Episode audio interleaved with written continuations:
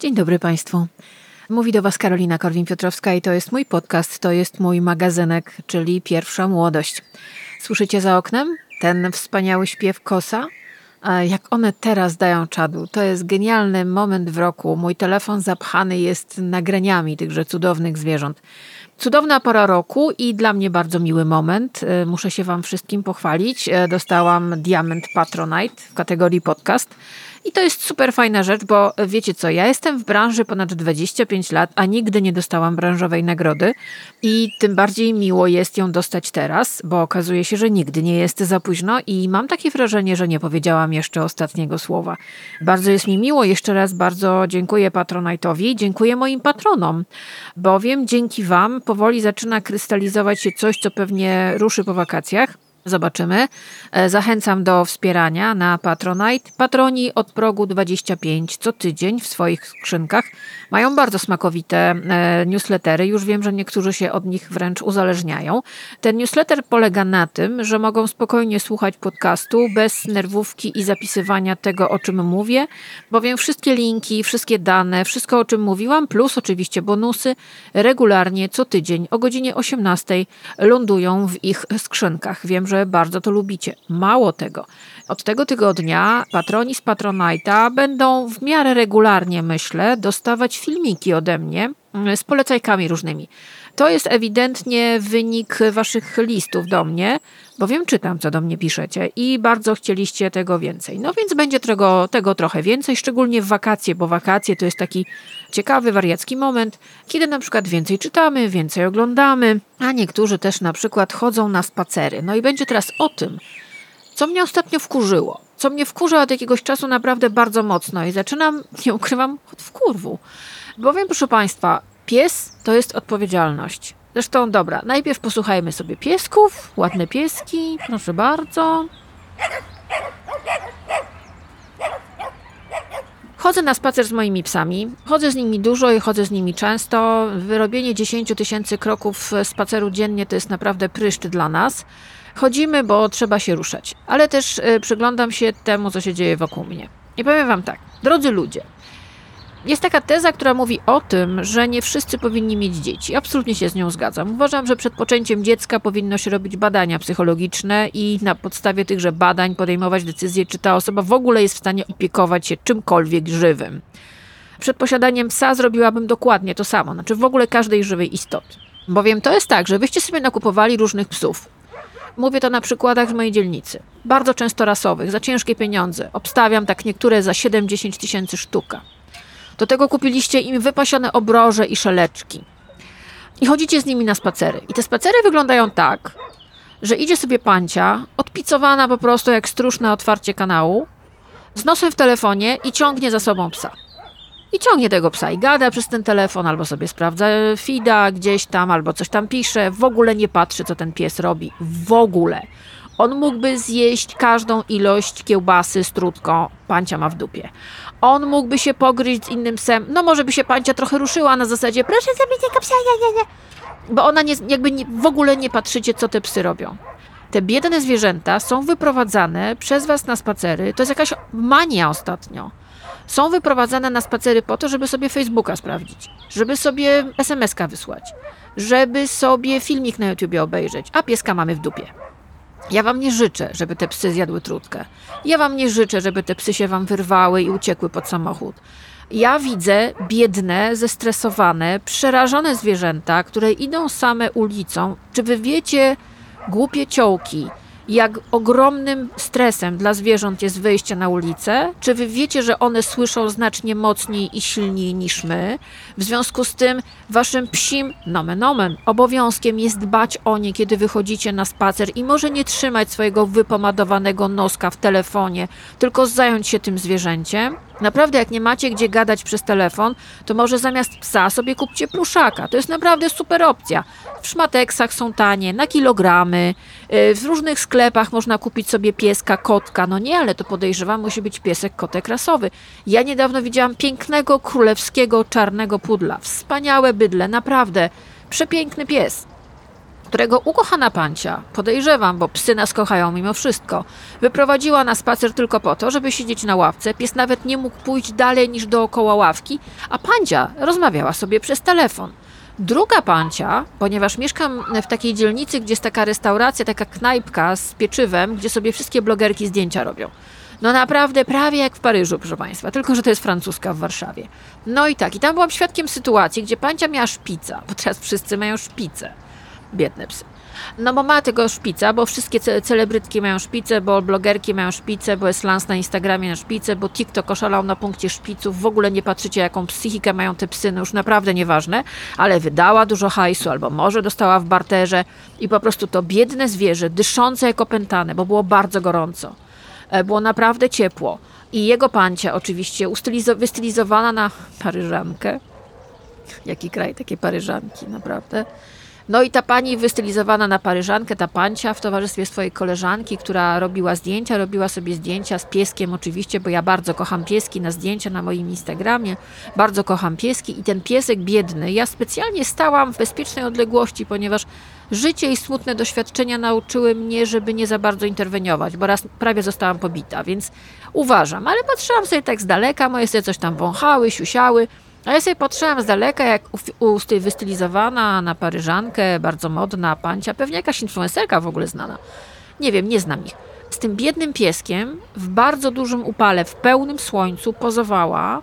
I potem oczywiście pieska wzięła pod pachę, ponieważ te biedne psy nie są prowadzone normalnie na smyczy, bo to nie wiem, czy za duży kłopot, czy co. Czyli generalnie w ogóle pies jest zabawką. Pies jest biednym, smutnym kretynem, niestety, tak jak jego właścicielka. Nikt nawet nie pomyślał, przez cały czas jak stałam, a stałam dobre 20 minut, żeby temu psu dać wody w upał. Jego pancia po prostu cały czas pozowała, zajęta była, nie wiem, zarabianiem pieniędzy, albo nie wiem, lansem, albo nie wiem czym, albo pokazywaniem, jak bardzo kocha pieski, jak bardzo kocha zwierzątka. A to biedne zwierzątko, zadyszane, przerażone, widać było po mowie jego ciała, że on jest przerażony. Po prostu ja patrzyłam na to i pomyślałam sobie, ty głupia pindo, niedaleko jest sklep z używaną odzieżą i tam są pluszaki. Skąd wiem? Bo czasami kupuję dla moich psów, żeby sobie rozwaliły jakiegoś pluszaka. A poza tym masz pewnie samochód, bo zarabiasz na tych pozowanych zdjęciach na Instagramie udających twoją miłość do twojego biednego psa rasy szpic kupionego za pewnie ciężkie pieniądze, bo wszystkie inne celebrytki mają szpice. Mogłabyś sobie po prostu nawet do Ikei pojechać, czy gdzieś tam, kupić sobie pluszaka. Już naprawdę nie męcz żywego zwierzęcia. Ludzie to są żywe istoty. Naprawdę, wychodzisz na spacer, to odłóż z łaski swojej ten pieprzony telefon do kieszonki albo w sobie jego wsadź. Zajmij się zwierzęciem, z którym wychodzisz. Ja miałam ostatnio sytuację bardzo niefajną, ponieważ pancia, znowu jakaś pancia, pancia z dużym owczarkiem niemieckim, z nosem w telefonie, szła naprzeciwko mnie. Ja mam trzy Jacki, trzy teriery.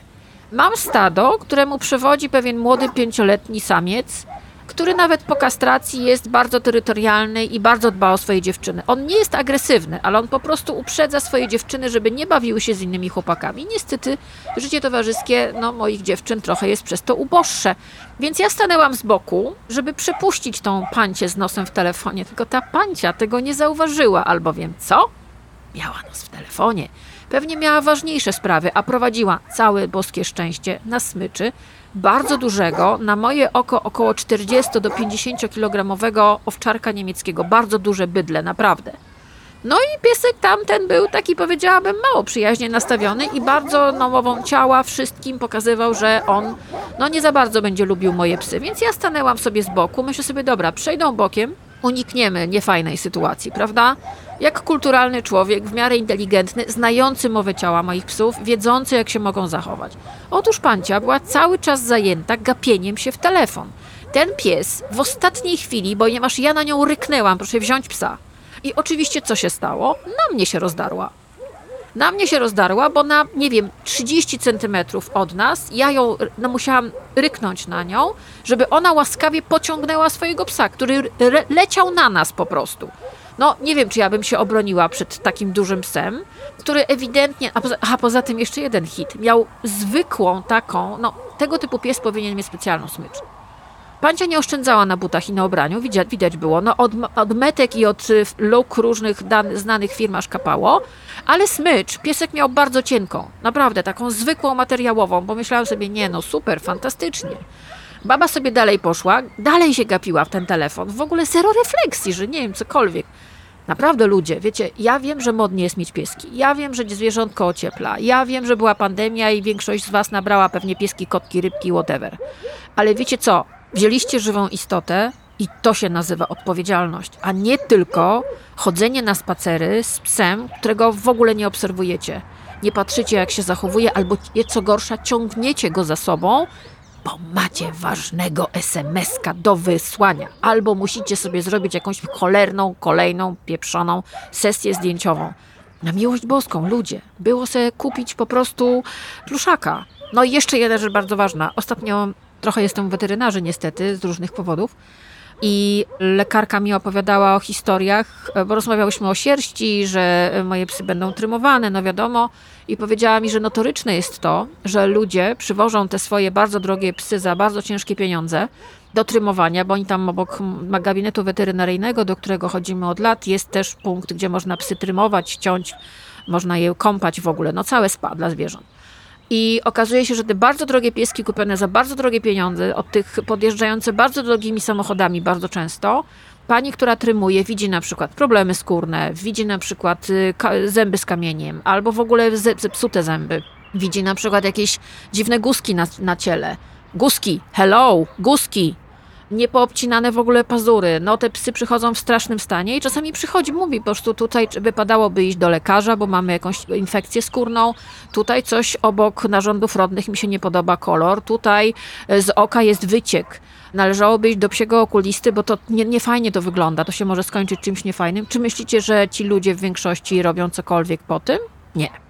Piesek ma ładnie wyglądać, ma reprezentować pancie i pancia w ich eleganckim ubranku, w ich eleganckim samochodzie. Piesek ma być elegancki, ma być rasowy, ale nie będziemy go leczyć. Wiecie co? Szlak by was trafił, naprawdę. Ręce i nogi opadają. Ale ważne, słuchajcie, jest sezon na kleszcze. Kleszcze są w tej chwili już tak naprawdę cały rok. 12 miesięcy. Już nie ma tak, że był sezon na kleszcze. Nie, on jest teraz cały rok. 12 miesięcy są kleszcze. Ja kiedyś myślałam, że to jest jakiś humbug. Niestety, kiedy dobry mój znajomy psi 16-letni w ciągu 48 godzin poddał się po ugryzieniu przez kleszcza. Przestałam się z tego śmiać. To jest naprawdę poważna sprawa.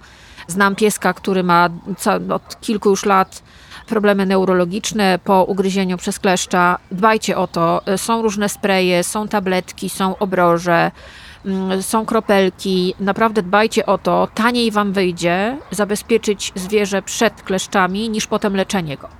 Ja wiem, ile kosztuje leczenie psa e, pogryzionego przez kleszcza, jeżeli uda, że on przeżyje oczywiście. To są ogromne pieniądze, więc naprawdę taniej wam wyjdzie.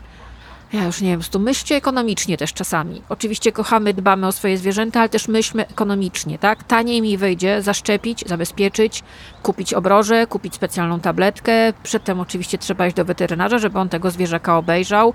No słuchajcie, wzięliście sobie pod dach żywą istotę, i ta żywa istota wymaga waszej uwagi i wymaga waszej opieki.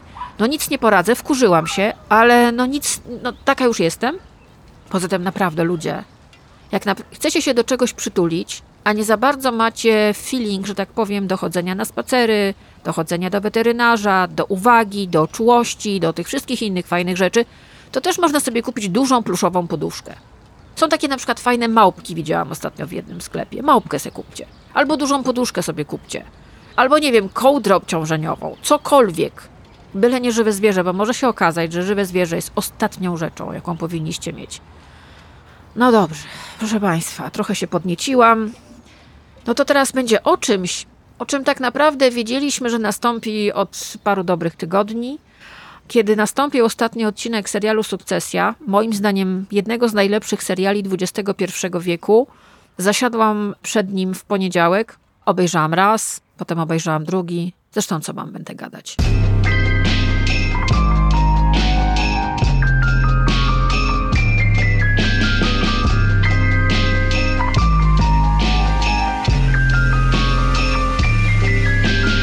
Przypomnę, tę muzykę skomponował Nicholas Brittle. Sukcesja. Wspaniały koniec wspaniałego serialu, tak y, piszą amerykańskie media i nic dziwnego. Ostatni odcinek czwartego sezonu Sukcesji mamy już za sobą.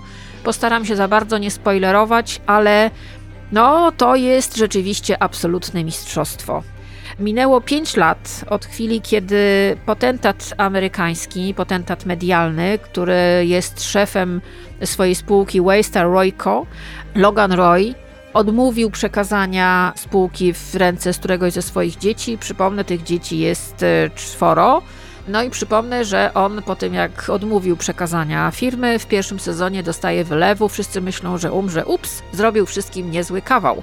No ale w czwartym sezonie, jak już wiemy, karma go dopada i dzieci rzucają się sobie do gardeł, no bo chcą się zorientować, kto przejmie schedę po tatusiu. Scheda jest potężna, to są miliony, jeśli nie miliardy dolarów.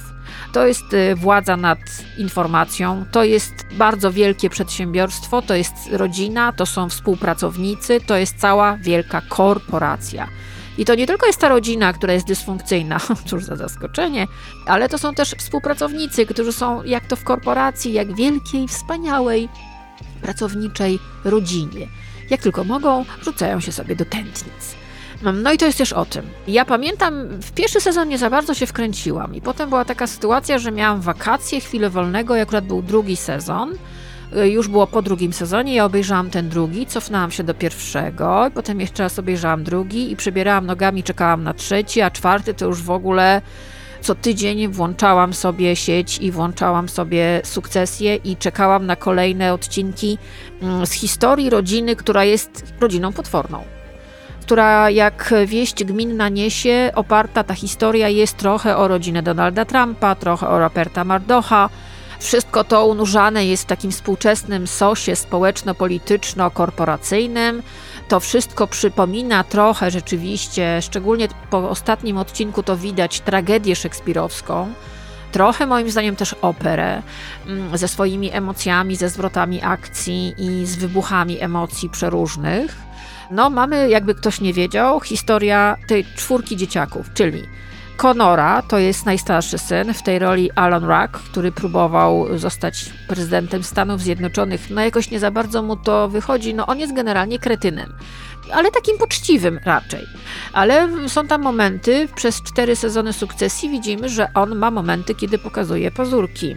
Potem mamy młodsze rodzeństwa, czyli Kendall, najstarszy z tej trójki, w tej, w tej roli fenomenalny Jeremy Strong, który myśli, że jest pomazańcem ojca, no bo jest najstarszy, prawda?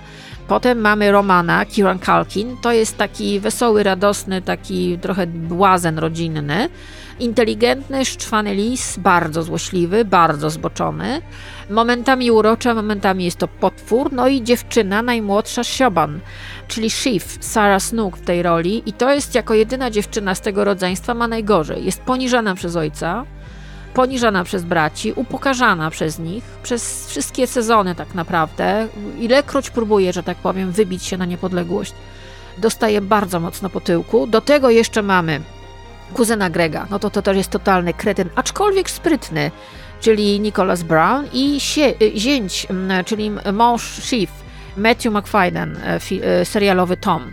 No i ten Tom, no to jest taki, jak ona w pewnym momencie powie, pusty garnitur, co nie zmienia jednak faktu, że to jest taki koleś, który jest gotów na wszystko, żeby spodobać się szefowi. Znacie takich ludzi, prawda?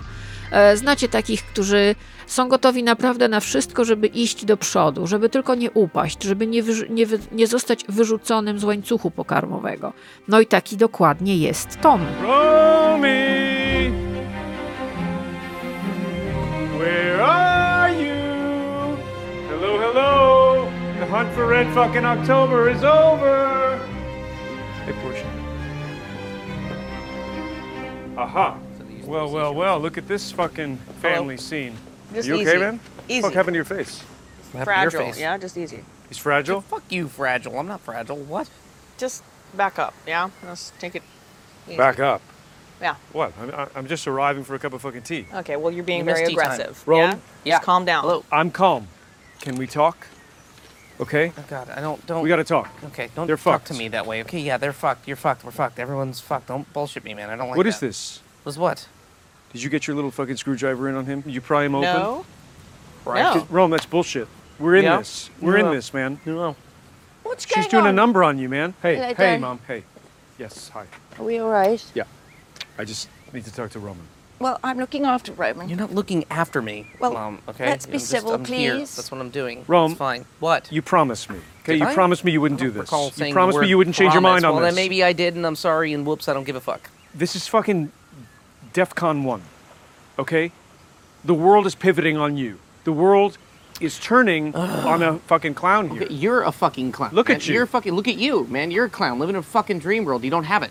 You don't have it. You don't have it. You don't have it. So why are you trying to like fucking get into Roman it? I needs have some Roman peace needs you and everyone and to I fuck have off. That's what I Paul, need. I I'm have fine. Dewey, and I have was in a Stewie. very violent fight, which I won, by the way. have But Yes, I'm I do. fine. No, I you don't. just Yes, I do. Just back the fuck off, okay? Everyone, just stop. Okay, I'll talking. leave you alone. I'll go if Right. you just tell That's me not how you're backing voting. off. You're still just talking. tell me how You're voting, man. Come on, talk. man up. Thanks, Mom. this is is I great. need you to man up here, Roman. I'm going. Don't Please go don't fucking hide Don't and- talk. To, co słyszeliście, to jest e, fragment dialogu rodzeństwa Rojów, e, tej młodszej części, którzy pojechali na Barbados do Mamuni. Mamunia ma pustą lodówkę, jakiś tam suchy ser, jakiś stary jogurt. No, mamusia jak to matka, prawda? Ale za to u niej siedzi Roman po tym, kiedy w dziewiątym odcinku czwartego sezonu dostaje za przeproszeniem popysku od demonstrantów w Nowym Jorku. W trzecim odcinku umiera Logan Roy, fenomenalnie grany przez Briana Coxa i cały czwarty sezon oparty jest na tym, nad, nad zastanowieniem się, kto dorwie się do tej schedy, kto wygra.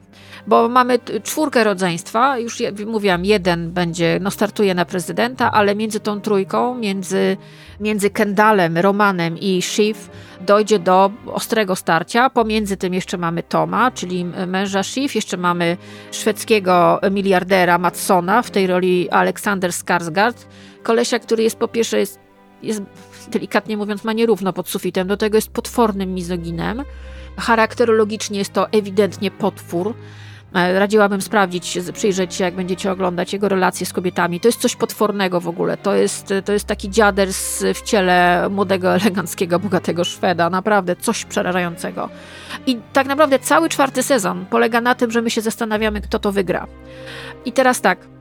Oglądamy w sumie opowieść, którą znamy, bo każdy z nas ma jakąś rodzinę, każdy z nas jakąś rodzinę zna, każdy z nas uwielbia w ogóle oglądać przeróżne historie rodzinne. No jak nie masz pomysłu na historię, nie masz pomysłu na scenariusz, co robisz? Bierzesz rodzinę, sadzasz ją przy stole i niech się pozabijają. Wiadomo, że tak jest, prawda? Te cudowne rodzinne święta Bożego Narodzenia, prawda? Po których wzrasta ilość samobójstw, depresji i załamań nerwowych. No, no nic dziwnego, tak? Zastanawiamy się otwarcie, już mówimy teraz, że mamy często problem z naszą rodziną, z ludźmi bliskimi, że to wcale nie są dla nas y, źródłem miłości, spokoju i inspiracji. Bywa, że są źródłem lekomanii, narkomanii i myśli samobójczych. Więc otwarcie o tym mówimy i to, co oglądamy w sukcesji, jest taką opowieścią. Bo poza tym, że oni są miliarderami, poza tym, że gardzą innymi y, ludźmi, bo to widać, ta pogarda w nich jest, że gardzą też sobą, gardzą między sobą, tym, kim są, ale żyją też w jakiejś totalnej, potwornej bańce, co nie zmienia jednak faktu, że to, te życie milionerów i te emocje, które oglądamy na ekranie, są nam bardzo bliskie, bo my przeżywamy podobne emocje, mamy tylko trochę mniej zer na koncie. Bo słuchajcie, zresztą mm, ro- rodzeństwa rojów u mamusi, u której siedzi zresztą Roman, y, przyjeżdża właśnie Kendall. Zresztą posłuchajcie tego. We love you. Night, Yeah, I night. love you Love you, mama. Night, night. W ogóle lubimy seriale o rodzinach. Przypomnę, słynny serial Dallas na przykład, y, tak mi się skojarzyło. No też mamy totalnie bogatych nawciarzy z Teksasu, rodzinę Ewingów. Y, To był soap opera, którą żyła a, prawie cała Ameryka od 1978 roku. Prawie cała, bo od 1981 roku druga połowa, albo prawie cała Ameryka żyła serialem Dynastia, no, który uwielbiamy tutaj. Ja wiem, że tutaj mam fan klub Dynastii. I ten serial, który e, został wyprodukowany przez Arona Spellinga i wymyślony przez Richarda i Esther Shapiro, to już jest tak naprawdę kamień milowy w ogóle popkultury. Idziemy dalej, słuchajcie. Przypomnę no na przykład całą serię Ojciec Chrzestny, trzy odcinki, prawda? Dla mnie szczególnie ten z 74, druga część Ojca Chrzestnego. No to jest taka po prostu rodzinka w pełnej krasie. Jest też na przykład bardzo dobry serial Suburbia, który pokazuje, to są trzy sezony, e, mafii rzymskiej. Absolutnie genialny.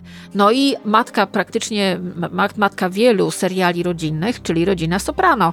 Amerykański serial telewizyjny, który był emitowany od stycznia 1990 99 do 2007 roku i dla mnie to jest jeden z takich absolutnie ikonicznych mm, seriali w ogóle o, o tym, jak funkcjonuje właśnie rodzina, ale też ta rodzina mafijna, niekoniecznie spokrewniona, ale powiązana interesami. To jest taka trochę rodzina rojów, tylko może nie mieszka w wielkim budynku na Piątej Alei i może nie ma jeszcze miliardów, ale jeżeli chodzi o poziom toksyny, głupoty, złych emocji, no nawet morderstw y, i takiego życia na krawędzi i poczucia też bezkarności, no to rodzina Soprano, proszę bardzo. E, Linki dostaną oczywiście patroni do wszystkich tych seriali, bo wszystko znalazłam na legalu. To jest, to jest też zresztą cudowne.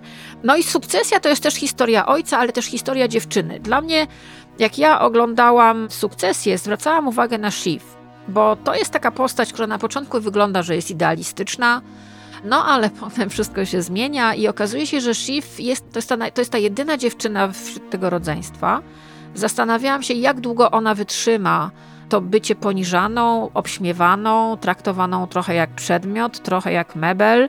To naprawdę jest niesamowite. I ten czwarty sezon, kiedy okazuje się, że Shiv jest w ciąży i kiedy okazuje się, że to jest taka, ta jej ciąża jest taką tykającą bombą po prostu która w pewnym momencie wybuchnie. I nie chodzi tutaj o to, że Shiv urodzi, tylko co będzie z tą ciążą, bo mamy bardzo ambitną laskę, która wreszcie staje przed wizją tego, że będzie samodzielna. Że żaden z braci, a tym bardziej ojciec od trzeciego odcinka, nie będzie jej skakał po kręgosłupie, że tak powiem. Że ona wreszcie będzie mogła wziąć swoje życie w swoje własne ręce, bo do tej pory nie za bardzo było jej to dane, mimo tego, że jest bogata i w ogóle niby wszystko może. Nic bardziej mylnego. To jest też niesamowite, bo nawet ona jakby wie, co dziedziczy po swojej matce. To jest ta, o której wam mówiłam, że ma pustą lodówkę na Barbadosie. Matka y, trójki rodzeństwa rojów mówi wprost, że powinna mieć psy zamiast dzieci. Że ona nie ma instynktu macierzyńskiego. Ona te dzieci gdzieś tam kocha, ale w sumie to one jej przeszkadzają. Ona ma teraz zupełnie inne życie, mieszka sobie na tym Barbadosie i przepraszam bardzo, ale ma w dupie.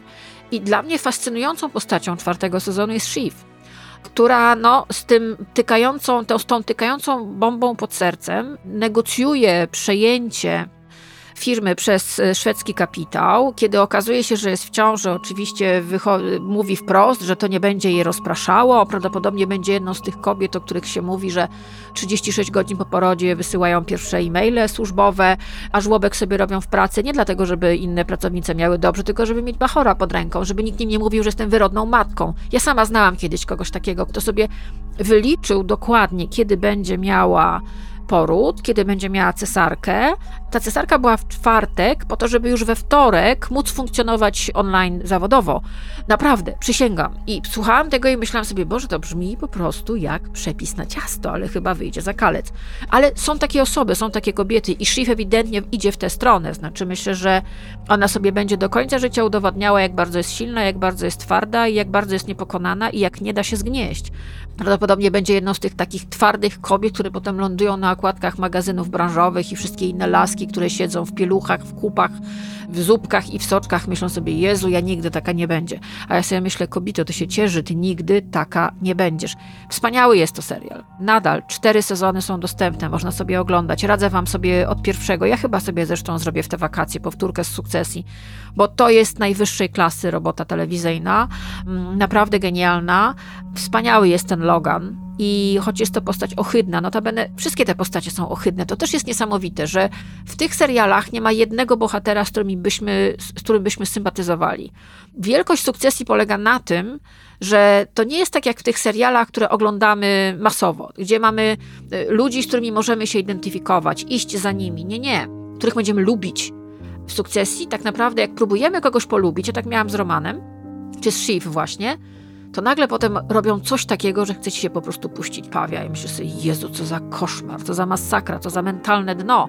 Okej, on jest, to jest fascynujące przez to zło, przez to, jak ci ludzie się zachowują, jak zdradzają swoich najbliższych, jak walczą o pieniądze, o władzę i pokazują, jak władza, jak splendor, jak, jaki to jest rak, jak to strasznie niszczy, jak to potrafi zabić, jak, jak jest jakaś nieuleczalna, potworna choroba. Ci wszyscy ludzie w sukcesji są chorzy. Logan był chory najbardziej, zmarł. Na odchodne powiedział swoim dzieciom takie niesamowite zdanie: Kocham was, ale nie jesteście poważnymi ludźmi. I rzeczywiście coś w tym jest. W czwartym sezonie jest jedna piękna scena w kuchni, gdzie widzimy rodzeństwo, które bryka, które się wygłupia, które wydaje się, że jest szczęśliwe w domu matki na Barbadosie, że są trochę odcięci od świata, ale potem wracają do Nowego Jorku i zaczyna się masakra. To nie są dobrzy ludzie, to nie są fajni ludzie, ale przez to też patrzymy na nich zafascynowani tym, jak bardzo, jak bardzo są niefajni. Posłuchajcie, z czwartego sezonu serialu Sukcesja, słynna scena między Shiv a Tomem, jej mężem, kiedy Shiv dowiaduje się, że to właśnie on, ten pusty garnitur, ten koleś, który dla niej jest nikim, który zupełnie przypadkiem został ojcem jej dziecka i z którym ona się najchętniej ch- chciała rozwieść po prostu, y, który ją też zdradzał, który generalnie jest, jest facetem, który jest gotów udawać psa. Naprawdę, tam jest w jednym z odcinków taka scena. Jest gotów uganiać się za, za kiełbasą, y, y, jest, jest gotów znieść każde bicie, jest gotów znieść każde poniżenie. No, teraz będzie tym, który będzie gryzł, który będzie poniżał i który będzie niszczył. Zresztą posłuchajcie, czwarty sezon sukcesji, Shiv i Tom. Fuck you. What? Jesus, you're a fucking like you went for a, an empty fucking suit. Oh yeah, maybe oh actually maybe you should vote it through. Hey, yeah, maybe. Come on. I know you. Like you wouldn't if it was the other way around. You know what? Good luck. Yeah, good luck, motherfucker. Because we have the numbers. Yeah, good fucking luck.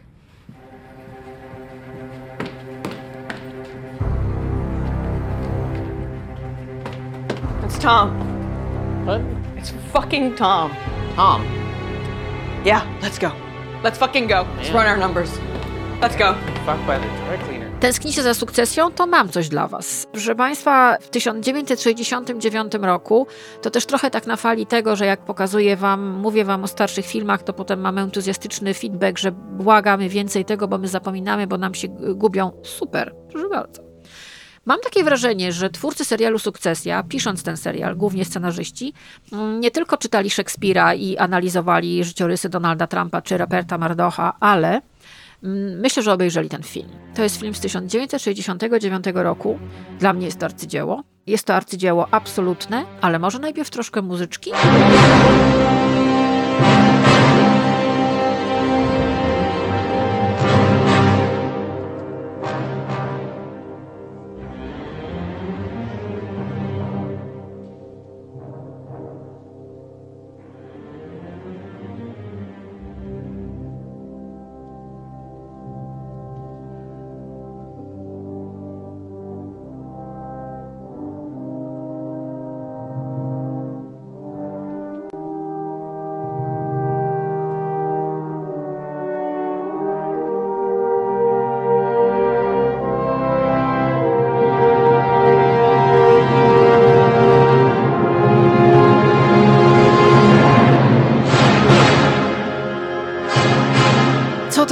Kina, proszę Państwa? To, co słyszycie, to jest muzyka ze Zmierzchu Bogów Richarda Wagnera, a film, o którym chcę Państwu opowiedzieć, to jest Zmierzch Bogów w reżyserii Lucchino Viscontiego, film z 1969 roku. I obejrzałam sobie ten film wczoraj, specjalnie przed nagraniem podcastu, bo tak sobie rzuciłam w głowie, dobra, sukcesja, co Ci się kojarzy z sukcesją? Od razu pomyślałam sobie Zmierzch Bogów. I pomyślałam sobie, no dobra, no zobaczmy, ja ostatni raz ten film widziałam z 6-7 lat temu. Usiadłam, skończył się seans po północy i pomyślałam sobie, że rzadkie są takie momenty w życiu człowieka, kiedy jest absolutnie przekonany, że obejrzał arcydzieło. Nic się nie zestarzało. Co to jest? To może najpierw, zanim posłuchacie mojej opowieści, to posłuchajcie oryginalnego zwiastunu tego filmu z 1969 roku. Tak świat opisywał w zwiastunie film Lucchino Viscontiego pod tytułem Zmierzch Bogów. The damned. It's he who killed your father. Tell him! How many shots did you fire? One, two, three! Oh, you can tell him now. You gave him everything. Everything that belongs to me. My factory, my money, my house, brick by brick. Even my name. And your love. It's you I hate! Ah, you can't imagine the evil I wish will destroy you. Martin! Must realize that today in Germany anything can happen, even the improbable. And it's just the beginning, Friedrich. Personal morals are dead. We are an elite society where everything is permissible.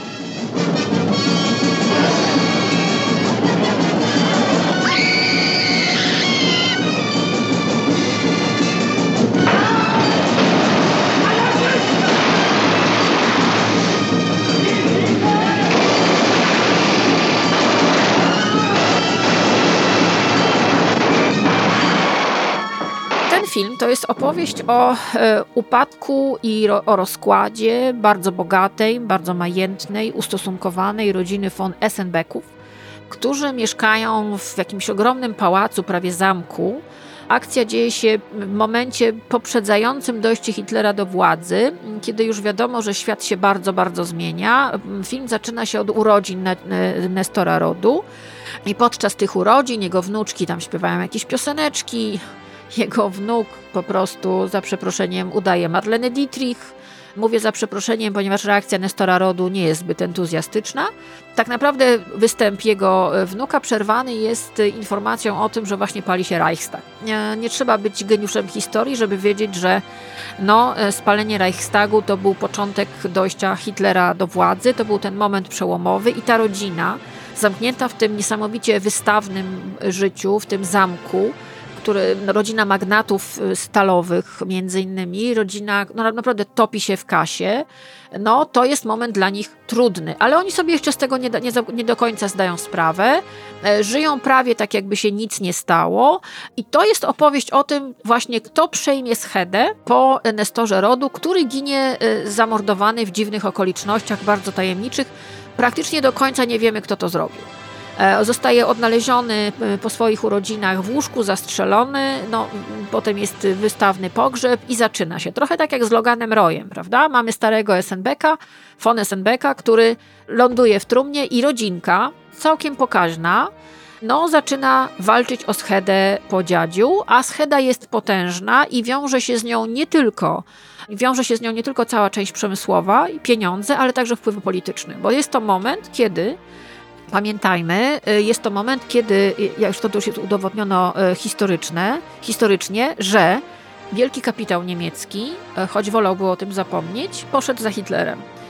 Visconti, który był no, osobą, która miała serce po lewej stronie, opowiada dokładnie i brutalnie o tym, jak to wyglądało, że związki NSDAP Hitlera i z wielkim kapitałem, głównie z Zagłębia Rury, bo tam mieszkają SNB-kowie, były bardzo silne. No, ktoś te czołgi produkował, ktoś tę stal dla wojska dawał, ktoś te pieniądze na armię Hitlera i na budowanie jego potęgi dawał. I to byli, proszę Państwa, milionerzy, często arystokratycznego pochodzenia, którzy dla spokoju ducha, dla koneksji, dla, dla karier politycznych i finansowych po prostu przymykali oko, nic się tam nie dzieje. Przecież w filmie Zmierz Bogów jest motyw obozu Dachau. Ja nie chcę tutaj za bardzo wam spoilerować, ale jest motyw. Czy wy myślicie, że jeżeli się okazuje, że jeden z członków rodziny wylądował w Dachau i nie przeżył, czy na kimkolwiek jakieś wywrze to wrażenie? Nie. Najważniejsze są nasze koneksje polityczne. To jest też opowieść e, bardzo brutalna o tym, jaki jest ten następca tronu. Kiedy oglądamy serial Sukcesja, to, to mamy dzieci Logana Roya, jakie są, takie są, no ale Tutaj mamy y, Martina von- Essenbecka, którego fenomenalnie gra Helmut Berger, który nie mniej, nie więcej tylko jest y, no, infantylnym, nie do końca dojrzałym, rozwiniętym emocjonalnie dojrzałym człowiekiem. Jest przede wszystkim sadystą, który wyżywa się między innymi na własnej matce, ale jest też y, pedofilem i ten wątek relacji pedofilskich jest pokazany w filmie. Nie graficznie, ale domyślamy się, co się tam stało. I to jest po prostu, te sceny są Visconti nie musiał niczego pokazywać, mógł tylko zasugerować i to jest porażające.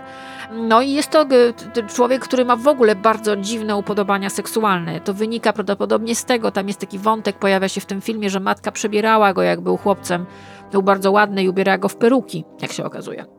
No, matka, która jest też delikatnie mówiąc niestabilna i to jest taka piękna, bogata mimoza, którą specjalnie nic nie obchodzi.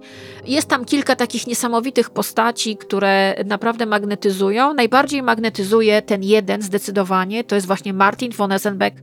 Niesamowita postać, którą odgrywa również fantastycznie Helmut Berger, zmarły niedawno kiedyś najpięk- uznawany za najpiękniejszego mężczyznę na świecie, coś w tym jest. Absolutnie niebiańsko przystojny. Zresztą co ja wam będę mówić? Puszczę wam teraz fragment tego filmu, mm, fragment filmu Zmierzch Bogów Lukino Viscontiego. To jest scena z urodzin Nestora Rodu von Essenbecków, gdzie Helmut Berger pojawia się w kabaretkach, w gorsecie z, z melonikiem na głowie, w damskiej peruce, umalowany z boa. Na, okazuje, że ma świetne nogi. No i wciela się w Marlene Dietrich. Coś takiego jakby drag, ale nie do końca. Zresztą posłuchajcie. Występ ten jest przerwany informacją, że właśnie płonie Reichstag. Słuchajcie.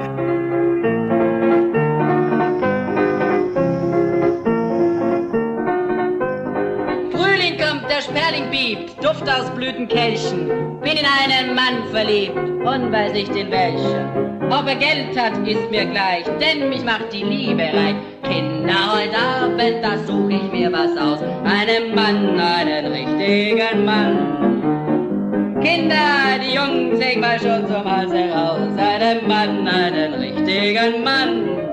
Einen Mann, dem das Herz noch vor Liebe glüht. Einen Mann, dem das Feuer aus den Augen sprüht.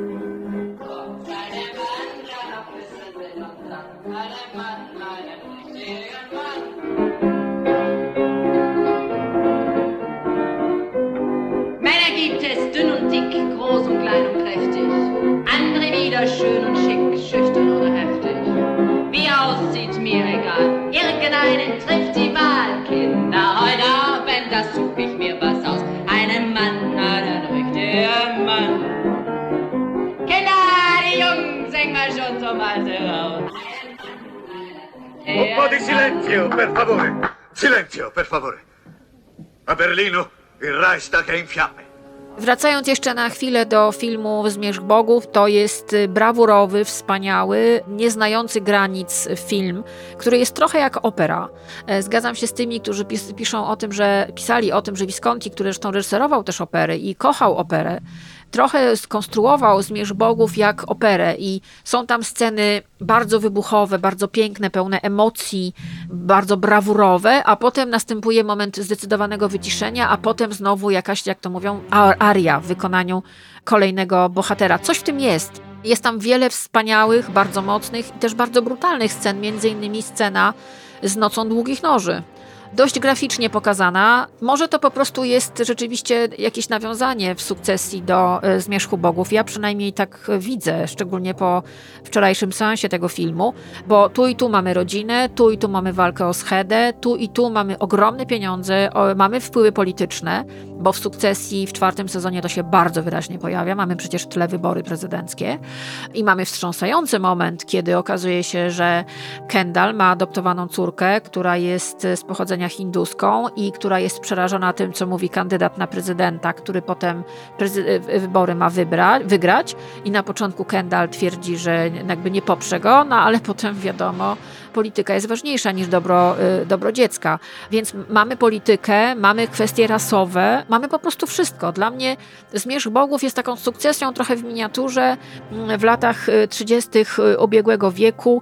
Niesamowita opowieść i tam też nie lubimy nikogo. Nie lubimy naprawdę nikogo. Wszyscy w Zmierzchu Bogów też mnie wkurzają. Myślę, że każdego wkurzają, e, bo to są takie trochę figurynki. Jedna bardziej cwana od drugiej z tym potwornym zakończeniem, które jest jak memento które jest też trochę pożegnaniem epoki, która na naszych oczach e, się kończy. Tak samo jest w sukcesji.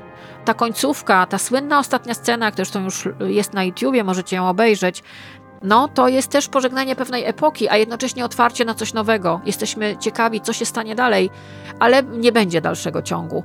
No, bo klub polega na tym, proszę Państwa, żeby zejść ze sceny niepokonanym. I'll let you know when I know. To teraz przechodzimy płynnie po Aleksis, proszę Państwa, musi być zawsze jakaś Aleksis w odcinku, do bardzo ciekawego artykułu, który pojawił się w magazynie The Atlantic. Napisała go Kate Lindsay. Bardzo często tutaj mówię o sharentingu, o mediach społecznościowych, o tym, jak one nas uzależniają. I słuchajcie, artykuł The Atlantic mówi wprost, tutaj cy- cytat. Dorastają pierwsze dzieci z mediów społecznościowych i są przerażone. Bowiem jakbyś się czuł, gdyby miliony ludzi oglądały twoje napady złości z dzieciństwa? No dokładnie. Artykuł jest y, o tym, że pierwsze pokolenie dzieci Facebooka, który zaczął się od 2006 roku, no mm, dorosły. 2006 rok to y, platforma została otwarta dla wszystkich, każdy mógł zamieszczać tam posty i zdjęcia, co robili rodzice, zamieszczali zdjęcia swoich dzieci. No i te dzieci z tych zdjęć zamieszczanych od 2006 roku, tak, to już tyle lat minęło, już dorastają. Na przykład y, szukają pracy, są już dorosłymi ludźmi, próbują jakoś osadzić się w życiu. No i tutaj mamy bardzo często wielką śmierdzącą kupę. Bowiem okazuje się, że oni zaczynają ponosić bardzo brutalne konsekwencje tego, że ich rodzice zamieszczali ich zdjęcia w dzieciństwie w internecie. Okazuje się, że ten ślad cyfrowy tych dzieciaków jest potężny i mamy zdjęcia umazanych zupą, umazanych kupą, śmiejących się, płaczących, krzyczących dzieci, wygłupiających się dzieci, pomalowanych kredką dzieci. No i te, te zdjęcia mogą wyskakiwać, o czym my radośnie nie, w ogóle nie pamiętamy, w momencie, kiedy na przykład pracodawca y, szuka w internecie, bo tak się już teraz robi, działy HR to robią, szukają w internecie informacji o potencjalnych pracownikach. No i na przykład wyskakuje mu jedno, drugie, trzecie dziwne zdjęcie, jakiś filmik, jakieś coś, no bo rodzice zamieścili to w internecie, bowiem jak dostali do ręki Facebooka, to zachowywali się jak małpa z brzytwą, y, czyli nie wiedzieli, nie wiedzieli wtedy, na pewno. W 2006 myśmy nie mieli takiego poczucia, że robimy coś źle, myślę. No, ale potem to już zaczęto coraz częściej mówić o tym, że media społecznościowe wchodzą nam w prywatność, a, a wtedy, ale wtedy nikt nie pomyślał o tym, że te dzieci z tych zdjęć, często kompromitujących, dorosną i że ten ślad zostanie. I że całe ich życie będzie udokumentowane w internecie. No i że kiedyś to były albumy rodzinne, które pokazywaliśmy znajomym i przyjaciołom, rodzinie, a teraz ogląda to cały świat. I może to obejrzeć na przykład potencjalny przyszły pracodawca, który może nie być zachwycony, bo dla niego, jak ogląda jakieś zdjęcia albo filmik, to może wyglądać źle, dziwnie, creepy, wcale nie wzbudzać, może nie wzbudzać żadnego y, zaufania, słuchajcie. No i teraz się okazuje, że ten artykuł w The Atlantic, oprócz tego, że opowiada o różnych historiach, między innymi no, dzieci, które są reżyserowane pod kątem filmików przez rodziców, czyli od małego odgrywają różne scenki i tak naprawdę nie mają własnego życia. Oczywiście to jest robione dla pieniędzy, ale jest tam na przykład wypowiedź dyrektora generalnego organizacji non-profit Family Online Safety Institute, który mówi tak, że nawet młodsze dzieci mogą doświadczyć czegoś, co nazywa się cyfrowe dojrzewanie i związanego z tym dyskomfortu. Oni zrobili taki eksperyment, że dzieci w towarzystwie rodziców oglądały y, swoje, znaczy to, co rodzice publikowali na ich temat w mediach społecznościowych. No i mówi wprost, no przychodzi kryska na matyska, bowiem to, co widzieliśmy, tutaj cytat, to były bardzo dojrzałe 11, 10, 12 latki, które siedziały z rodzicami i pytały, mamo, o czym myślałaś publikując to zdjęcie? I to jest bardzo ważne pytanie, bo to pytanie trzeba sobie zadać. O czym myśleliśmy albo myślimy, publikując dane zdjęcie? Bo te dzieciaki, które oglądały z rodzicami to, co ich rodzice publikowali na ich temat, w większości zdecydowanej nie były, i to jest eufemizm, zachwycone. Były raczej przerażone. E, jak już mówiłam Wam kiedyś w jednym z podcastów, w Stanach Zjednoczonych próbuje się jakby um, określić, czym jest prywatność dziecka w internecie. Tam też niestety prawo, władza rodzicielska zastępuje prawo dziecka do prywatności. I niestety to jest zjawisko światowe społecznie zostało znormalizowane udostępnianie informacji o dzieciach i ich zdjęć.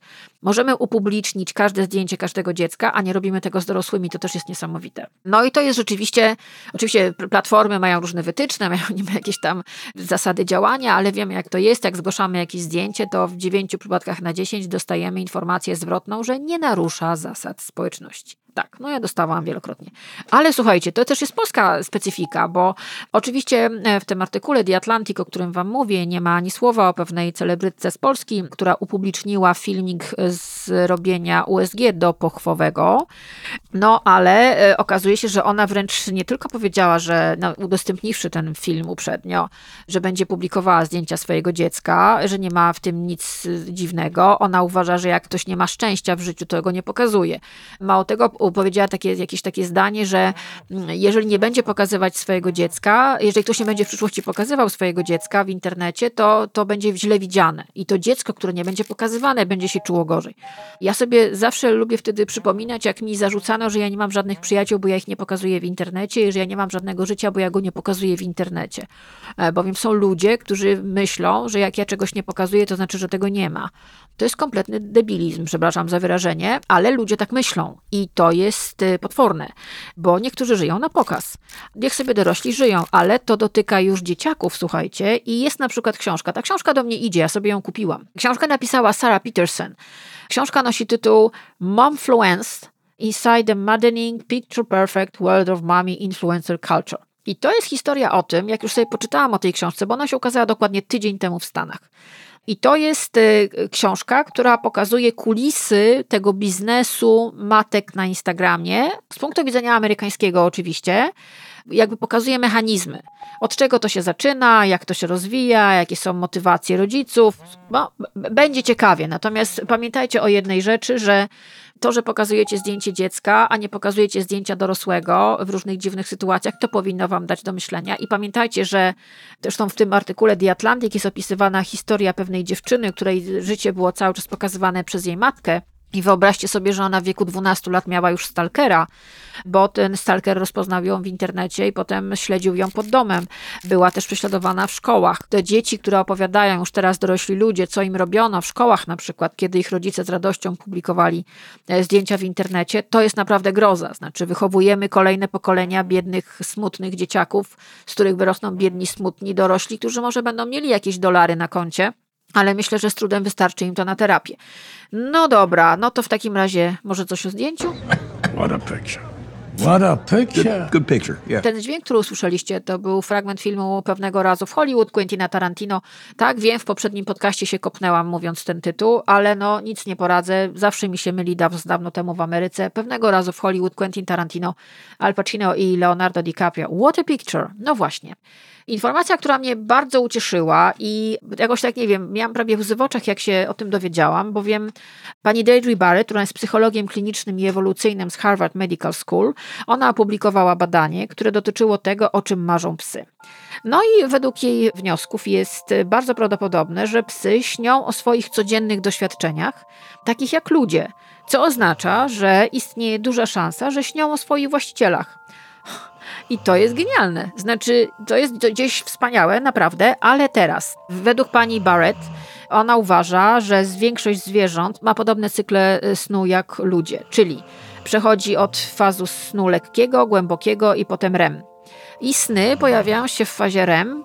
Wtedy u ludzi jest szybki gałek, ruch gałek ocznych. Wygląda na to, że u zwierząt są podobne też objawy, znaczy też jest szybki ruch gałek ocznych. Podejrzewam, że jak macie psy, to widzicie, że szczekają, coś tam skamlą przez sen i niektóre robią takie ruchy, jakby biegały. Na przykład mój lolek macha ogonem zawsze bardzo tak namiętnie, a na przykład y, cudna płacze przez sen. Znaczy mi się wydaje, że płacze. Przybiera, przepraszam, znowu uderzyłam mikrofon. Przybiera łapkami.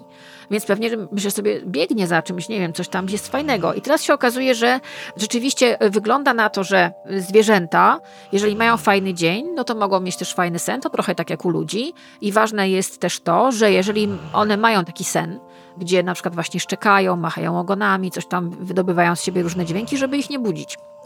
I tutaj ja robiłam ten błąd przez lata, bo mi się wydawało, że trzeba ten sen przerwać, a tu się okazuje, że to chociaż jest kuszące, pani Barrett mówi, żeby obudzić psa, pocieszyć, zrobić cokolwiek, to nie wolno tego robić, bo ludzie też nie powinni, ludziom się to, tego też nie powinno robić i że to nie chodzi o to, że są psie koszmary, tylko po prostu coś musi śnić i to niekoniecznie musi być koszmar, albo on tego nie interpretuje jako koszmar. I najlepszą rzeczą, tutaj cytat, jaką możesz zrobić dla psa, o którym myślisz, że ma zły sen, jest czekanie, aż pies się obudzi i będzie tam, aby go pocieszyć. O, no. No to tulcie swoje psy w czasie snów. The first rule of Fight Club is you do not talk about Fight Club. The second rule of Fight Club is you do not talk about Fight Club. Third rule of Fight Club someone yells stop, goes limp, taps out. The fight is over. Fourth rule only two guys to a fight. Fifth rule one fight at a time, fellas. Sixth rule no shirts, no shoes.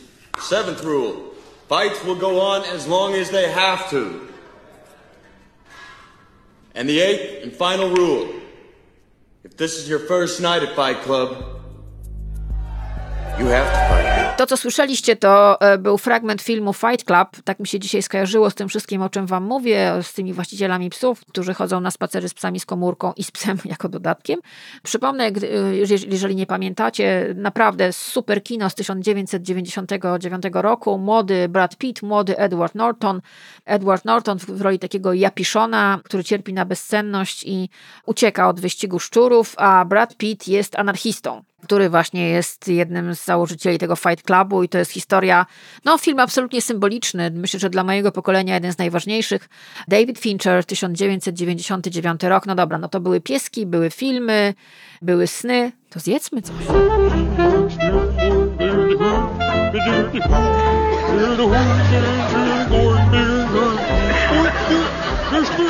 Ponieważ mamy teraz taki okres cudowny, że no, ja chodzę na przykład głównie na bazary, praktycznie nie kupuję w zwyczajnych sklepach, tylko mam taki stragan, tak jak już Wam mówiłam, najlepszy w mieście, moim zdaniem, z warzywami i owocami. Generalnie odwiedzam bazary, uwielbiam. Uwielbiam te wszystkie babcie, tych wszystkich rolników, którzy przywożą w tych skrzyniach te wspaniałe jeszcze z ziemią warzywa, owoce prosto z krzaka. Genialne. To jest genialny okres y, roku i dlatego dzisiaj dla Was będzie zupa szparagowa, tak? I bardzo prosta sprawa, taka dość chuda i dietetyczna. I mi nie można jeść tłustych rzeczy ze względów zdrowotnych, więc to jest tak. Musicie mieć olej, znaczy oliwę, co tam kto lubi. Ziemniaki, e, ja kupuję młode, teraz właśnie będą się robiły za chwilę, kupiłam kilka sztuk większych. Szparagi, E, ja kupuję szparagi takie na przykład u mnie mm, na, na bazarku, na straganie pod domem, można kupić takie w torebkach, takie połamane. I to jest genialne, bo one są o wiele tańsze, a to jest ten sam szparag, tylko może jest trochę połamany. Do zupy potrzeba mi dokładnie taki. Do tego e, lubię trochę cebulki, ale takiej młodej dymeczki. Hmm? Marcheweczka młoda, przyda się. Jak ktoś ma i lubi to bulion, ale może być też wrzątek. No i teraz tak. Oliwa do garnka, na to pokrojone w kosteczkę ziemniaki wrzucamy i cebulkę wrzucamy i tam się to pyrpa, pyrpa, pyrpa. Jeden ząbek czosnku rozciapać i wrzucić. Czosnek nigdy nie, nie, nie jest za- dużo czosnku. No i tam się te kosteczka, te ziemniaki w kosteczkę pokrojone tak przez 3 do 5 minut tam się tam pyrpają, pyrpają, pyrpają. Do tego wlewamy wodę albo bulion. Można do tego wsypać kurkumę. Jak ktoś nie lubi kurkumy, to po prostu daje sól, pieprz, y, ziele angielskie, listek laurowy i to się powinno zagotować. Jak już to się zagotuje, ja tej wody wlewam tak na równo z tymi ziemniakami, tak centymetr mniej więcej ponad ziemniaki, bo ja lubię gęste zupy i do tego wrzucam te szparagi. Pamiętajcie, one jak są połamane, to musicie znaleźć te takie miękkie kawałki, chociaż wiecie co, ja ostatnio przez pomyłkę wrzuciłam po prostu wszystko i było bardzo dobre, nie wiem, po prostu jakoś miałam szczęście głupiego sama. nie. I wrzuciłam to, oczywiście po umyciu. Ewentualnie można dolać trochę wody i gotujemy, gotujemy. Jeżeli macie marchewkę, to marchewkę robicie z ziemniakami. Jeżeli na przykład macie kalafiora, bo ja na przykład też ostatnio wrzuciłam kalafiora, bo mi został, a ponieważ staram się w ogóle nie wyrzucać jedzenia i naprawdę wychodzi mi to super, no to sobie pomyślałam, dobra, no to cię wrzucę do tej zupy, no żal tak się rozstawać, niefajnie. Wrzuciłam go i wiecie, jakie to było dobre? Kalafior, szparagi, ziemniaczki, marcheweczka, Boże. I to potem się pyrpa, pyrpa, pyrpa się w tej wodzie. Jak trzeba dolać wody, no to trzeba trochę dolać. Patrzycie, żeby to było miękkie. Pamiętajcie, ziemniaki bardzo szybko się robią, te młode żeby się nie za, nie za bardzo rozkotowały i do tego tak, albo koperek. Ja też zrobiłam raz, pokroiłam po prostu zieloną dymkę i to było też super do tej zupy, rewelacja, ale z koperkiem myślę wchodzi lepiej i to jest taka zupa, którą po prostu można sobie zagotować w każdej chwili. Gotowanie jej razem z robieniem, to ja wiem, pół godziny, 35 minut smacznego, mamy sezon na szparagi, jedzcie warzywa, owoce. And they flip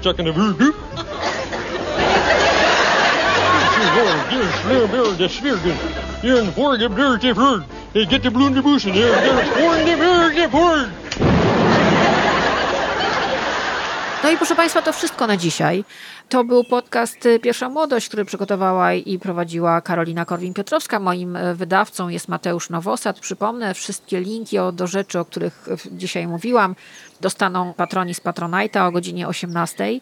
Przypomnę, że premiera mojego podcastu jest co tydzień w piątki o godzinie 18 na Apple Podcast, na Google Podcast, na Spotify i na moim kanale na YouTube. Zachęcam Was do wspierania i do subskrybowania. To bardzo jest miłe. Patroni będą mieli co jakiś czas w swoich skrzynkach również ekskluzywne filmiki. Ostatnie jest to książkach, więc dokładnie sprawdźcie swoje skrzynki. A jeszcze jedna ważna rzecz. Sprawdzajcie dokładnie, czy wam nie wygasła subskrypcja na Patronajcie, bo ostatnio dostałam kilka wiadomości, że ktoś nie dostał maila, a potem sobie przypomniał, że mu wy- wygasła subskrypcja. Więc sprawdzajcie tam naprawdę, bo potem ja się denerwuję i a po co? No i co? Dbajcie o swoje psy, pamiętajcie, to są żywe istoty, dbajcie w ogóle o zwierzęta. Jeżeli bierzesz do domu zwierzę, jakiekolwiek, bez względu na to, czy to jest ż- złota rybka, czy to jest pies, naprawdę musisz mu poświęcić uwagę. Naprawdę, nie ma bata, musisz. Jeżeli nie masz czasu, to sobie kup pluszaka. Nie wychodź na spacer z psem z nosem w telefonie, bo to jest naprawdę karygodne. To jest karygodne. To w ogóle, wiecie co, jest... No cóż, trochę się dzisiaj zdenerwowałam, ale nic nie poradzę. No i na koniec, na koniec postanowiłam, ponieważ jest tutaj fan Elizabeth Taylor, więc ja wynajduję, słuchajcie, e, różne fajne fragmenty z nią. I znalazłam taki fragment z filmu, który w ogóle chyba sobie muszę jakimś cudem ściągnąć. Film nosi tytuł XYZ. Jest z 1972 roku. E, Elizabeth Taylor występuje u boku Michaela Caina, czyli to jest w ogóle jakiś niesamowity duet jaki ładunek talentu i seksapilu i wszystkiego w ogóle. Mm, No i to jest taka, powiedziałam sobie, taki, takie fajne zakończenie tego podcastu, który był taki dość zróżnicowany, e, jak to u nas, nieprzewidywalny, jak to u nas. Do usłyszenia za tydzień. Posłuchajcie Elizabeth Taylor i Michael Caine z filmu XYZ. And? Oh, baby, I don't want to be the cause of all those terrible white spotties. Damn. You had it up in him. Fajne to było, nie? No genialne. No to jeszcze raz wam puszczę. Do usłyszenia za tydzień. And? Oh, baby, I don't want to be the cause of all those terrible white spotties. You had it up in him.